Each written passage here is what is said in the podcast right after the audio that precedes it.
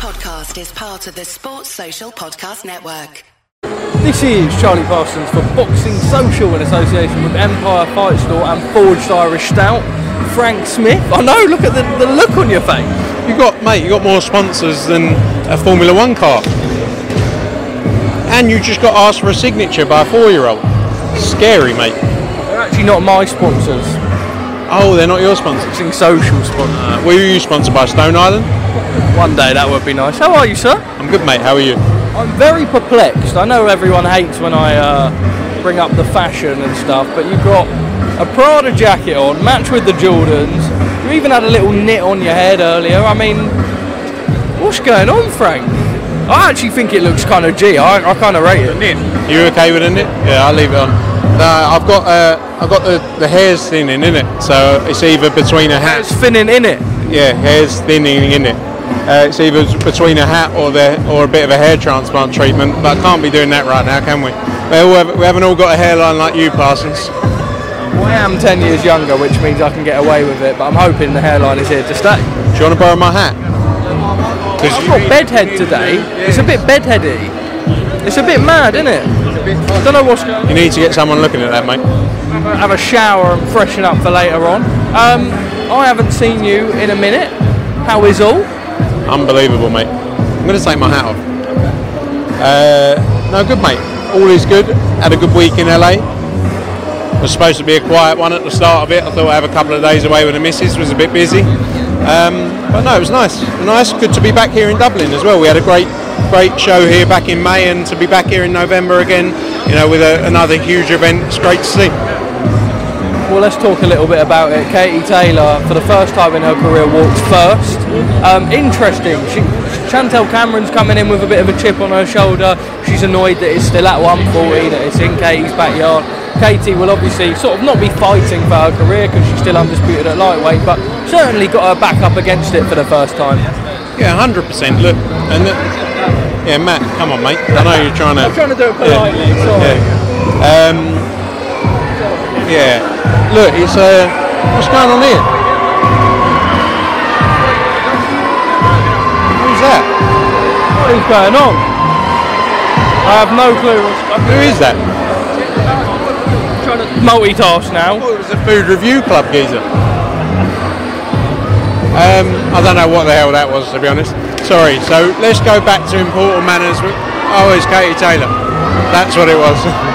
Wasn't the guy going down the escalator? no, no. I thought it was the guy going down the escalator with his vest on shouting, but obviously not. Um, anyway, we were talking about cross. Look, it's an important fight for both of their careers. Katie Taylor, she'll want to avenge that defeat. Chantelle Cameron came to Dublin last time, came to Katie's backyard, you know, for the first show she'd ever done here. All the talk was about Katie Taylor, and she went in there and she delivered a brilliant performance. You know, Chantelle will want to, you know, she'll want to set herself up for a huge fight back at back in her hometown after this. Um, and a massive, another massive win against Katie Taylor will do that. So the pressure's on for both of them. I don't think either of them are looking past Saturday night because they know what a tough fight it is. couple of words on the undercard. Yeah, look, we see Gary Cully in there now. Actually, when we were here in May, I always say Gary Cully's ring walk was one of the best things I've ever seen. In terms of all the shows we've done all around the world, that ring walk was unbelievable. And he's, you know, look, he's got a lot of pressure on himself because he was really set up to take that, take the sort of take over Dublin boxing once Katie Taylor retired. Whether that's a year from now, two years from now, uh, Gary's in that position to you know take that crown, and you know we see how much they get behind their boxing here. He can really become a huge star, but the pressure's on, on him now because he's got a tough fight against Reece Mould. He's obviously got to deal with what happened in the last fight, but you know he's got a new training team in, in Joe McNally, and I think you know, he looks in great shape, and he's going to want to get back in there and, and get back to where he was. Let's talk a little bit about the world of boxing as a whole. We saw December the 23rd, the day of reckoning, announced. Uh, Riyadh season, obviously, first time we see Eddie and Frank up on a press conference table together. All very amicable at the minute. I can't believe just how amicable it is. I suppose that's what you've got to do when the money's there and it gets the business done. Anthony Joshua fights Otto Wallin. Jai Opetaia fights Ellis Zorro in a bit of a random one, and Dimitri Bivol, I can't even hear myself think, against Lyndon Arthur. Run through how it all came about and your reaction to it all. Yeah, look, I think it's great to see. Look, we've had a lot of back and forth over the years. Obviously, it's been quite public, um, and but I think anything that can bring the sport together and make big fights happen is going to be great. You know, that's obviously what uh, His Excellency Turki Alalshikh has done. You know, and uh, they want to they want to bring the biggest possible fights, take out ego, take out you know promotional disputes. They just want the biggest fights possible. So, you know, it was uh, great to see.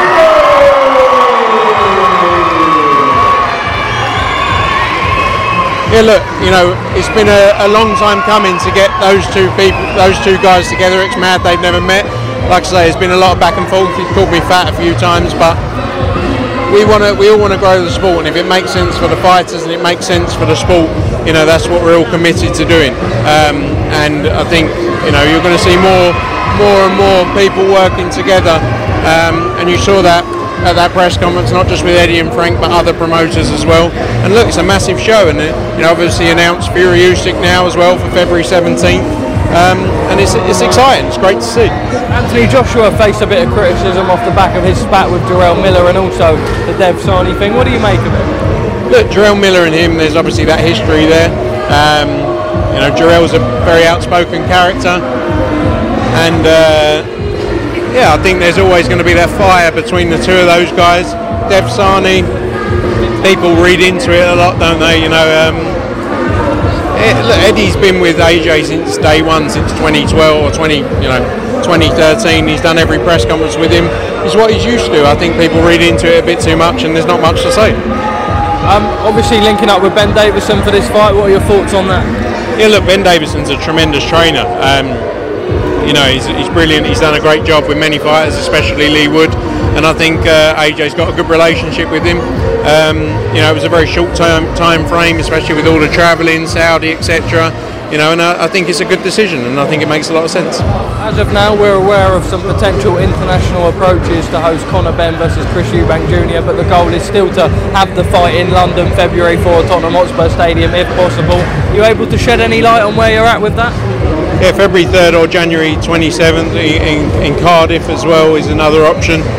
They're still focused on delivering that. Um, there's constant work going in. I've had multiple calls over the last few days. Still some work to be done, but I'm confident we can get there because it's the biggest fight out there for both of them. Nothing comes close to it, and it, the fight really has to happen now. You know, it has to happen now, and I'm confident we'll get it done. Sooner rather than later with the announcement, right? Obviously, only sort of nine to ten weeks away of one of those two dates. Um, how, how, how quickly do you want this announced by next week? Yeah, 100%. 100%. I think next week's got to be the focus. I think, you know, look, d- d- delivering an event of this magnitude in a stadium with 60, 70,000 people takes a lot of work, takes a lot of planning, a lot of people to come together to make it happen. So, you know, it's uh, this week's really pivotal, and then for an announcement next week. Frank Smith, as always, thank you for speaking to us at Boxing, at Boxing Social. I will wrap up now because there's more questions and more stuff that comes out throughout the week. Final message to the viewers? Tune in this week, tune in Saturday night. Unbelievable atmosphere from the Three Arena, all live on DAZN. Don't miss it. Oh, quickly, 23rd, broadcaster situation, where are we at? There's uh, discussions ongoing, news soon. Um, it's a bit above my pay grade, those conversations. I don't get involved, Parsons. Of course. Frank Smith, thank you very much for speaking Sports Social Podcast Network.